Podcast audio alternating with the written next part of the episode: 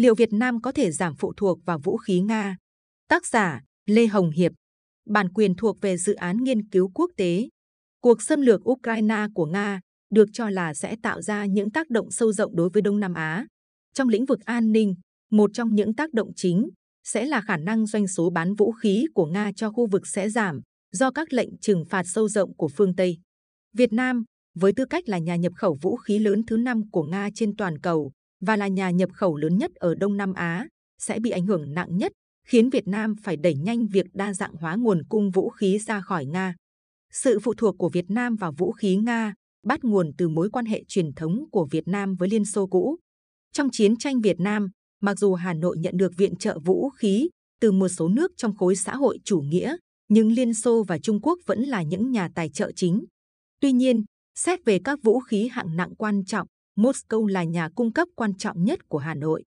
Theo thống kê chính thức của Việt Nam, từ năm 1955 đến 1975, Liên Xô đã cung cấp cho Việt Nam 1.357 hệ thống phóng tên lửa, hơn 18.300 tên lửa các loại, 316 máy bay chiến đấu, 52 tàu chiến, 21 tàu vận tải, 687 xe tăng, 601 xe bọc thép, 1.332 xe kéo pháo, bên cạnh các loại vũ khí và thiết bị quân sự khác.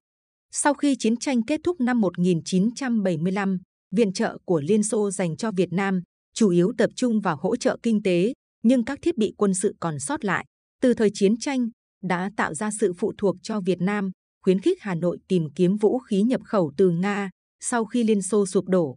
Sự phụ thuộc của Việt Nam vào vũ khí Nga càng trở nên nặng nề hơn do Việt Nam không thể tìm được các nguồn nhập khẩu thay thế, khả dĩ và đáng tin cậy.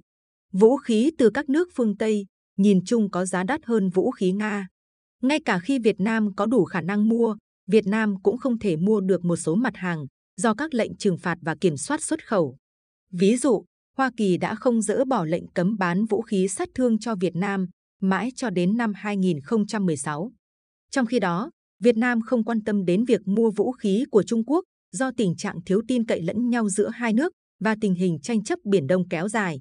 Kể từ khi Việt Nam bắt đầu chương trình hiện đại hóa quân đội vào cuối những năm 1990, hầu hết các loại vũ khí chính mà Việt Nam mua đều có nguồn gốc từ Nga, bao gồm 6 tàu ngầm lớp kilo, 36 máy bay đa nhiệm Sukhoi Su-30 Mk2, 4 tàu hộ vệ lớp Gepard 3.9 và hai hệ thống tên lửa phòng thủ bờ biển Basin. Dữ liệu từ Viện Nghiên cứu Hòa bình Quốc tế Stockholm, CPRI, cho thấy từ năm 1995 đến năm 2021, tổng kim ngạch nhập khẩu vũ khí của Việt Nam là khoảng 9,07 tỷ đô la Mỹ, trong đó Nga chiếm 7,4 tỷ đô la Mỹ, tức 81,6%. Việt Nam bắt đầu đối mặt với những khó khăn ngày càng tăng trong việc mua vũ khí từ Nga sau khi Nga sáp nhập Crimea vào năm 2014. Một trường hợp điển hình là việc Việt Nam mua các tàu hộ vệ lớp Gepard thứ ba và thứ tư từ Nga.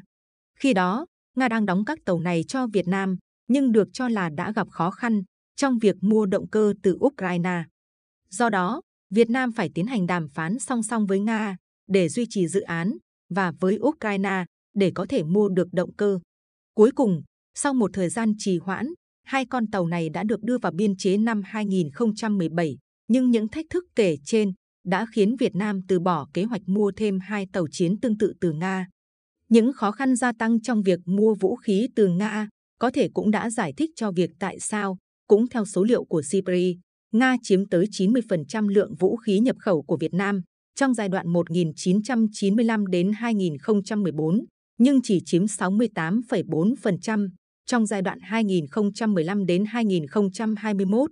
Trong giai đoạn sau, Việt Nam dường như đã cố gắng đa dạng hóa các nguồn cung cấp vũ khí của mình ra khỏi Nga. Một số nhà cung cấp vũ khí mới nổi cho Việt Nam trong giai đoạn 2015 đến 2021 bao gồm Israel 13,7%, Belarus 5,7%, Hàn Quốc 3,3%, Hoa Kỳ 3% và Hà Lan 2,4%. Các biện pháp trừng phạt mới của phương Tây đối với Nga sau khi Nga xâm lược Ukraine sẽ khiến Việt Nam ngày càng khó tiếp tục nhập khẩu vũ khí từ Nga hơn. Thứ nhất, sẽ có những trở ngại về mặt kỹ thuật và tài chính, vì Nga sẽ không tiếp cận được với một số bộ phận và linh kiện nhập khẩu cần thiết cho việc sản xuất vũ khí của mình. Trong khi các ngân hàng lớn của Nga đã bị loại khỏi mạng lưới thanh toán toàn cầu SWIFT, khiến hai bên khó giải quyết các khoản thanh toán.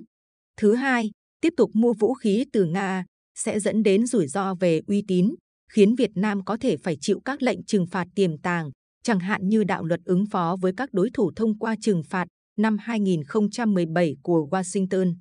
Do đó, trong tương lai, Việt Nam nhiều khả năng sẽ đẩy mạnh nỗ lực giảm phụ thuộc vào vũ khí Nga. Mặc dù vậy, sẽ không dễ để Việt Nam có thể mua được vũ khí và thiết bị quân sự mới từ các nước khác. Quá trình hiện đại hóa quân đội của Việt Nam đã bị chậm lại kể từ năm 2016 và ngân sách dành cho mua sắm các mặt hàng quân sự mới có vẻ eo hẹp, khiến vũ khí từ các nước phương Tây trở nên ít hấp dẫn hơn đối với Việt Nam về mặt giá cả. Khả năng tương thích giữa các nền tảng vũ khí của Liên Xô và Nga và các nền tảng mới hơn không phải của Nga cũng sẽ là một thách thức. Quan trọng hơn, vì nhiều quan chức cấp cao trong quân đội Việt Nam đã được đào tạo ở Liên Xô hay Nga và đã quen làm ăn với các đối tác Nga, nên họ có thể gặp khó khăn khi giao dịch với các nhà cung cấp mới có văn hóa kinh doanh khác biệt, bao gồm cả các thông lệ kinh doanh minh bạch hơn, điều mà các quan chức Việt Nam có thể cảm thấy không thoải mái. Tuy nhiên, nếu chỉ dựa vào một nguồn vũ khí duy nhất, sẽ khiến Việt Nam gặp nhiều rủi ro nghiêm trọng. Ngoài các vấn đề nêu trên, quan hệ ngày càng chặt chẽ của Moscow với Bắc Kinh là một nguồn rủi ro khác mà Hà Nội cần lưu tâm nếu xét tình hình tranh chấp Biển Đông ngày càng phức tạp. Việc đưa ra các kế hoạch nhằm giảm phụ thuộc vào vũ khí Nga vì vậy sẽ ngày càng trở nên quan trọng hơn đối với Việt Nam. Vấn đề tương thích có nghĩa là điều này cần phải được thực hiện theo từng giai đoạn, đồng bộ việc loại biên các nền tảng cũ của Nga với việc mua sắm các nền tảng mới từ các nhà cung cấp khác. Trong quá trình này, ngoài việc nâng cao năng lực sản xuất vũ khí trong nước, việc tăng cường hơn nữa quan hệ chiến lược với các nhà cung cấp thay thế tiềm năng cũng sẽ giúp Hà Nội quản lý tốt hơn các nỗ lực đa dạng hóa nguồn nhập vũ khí của mình. Thank you.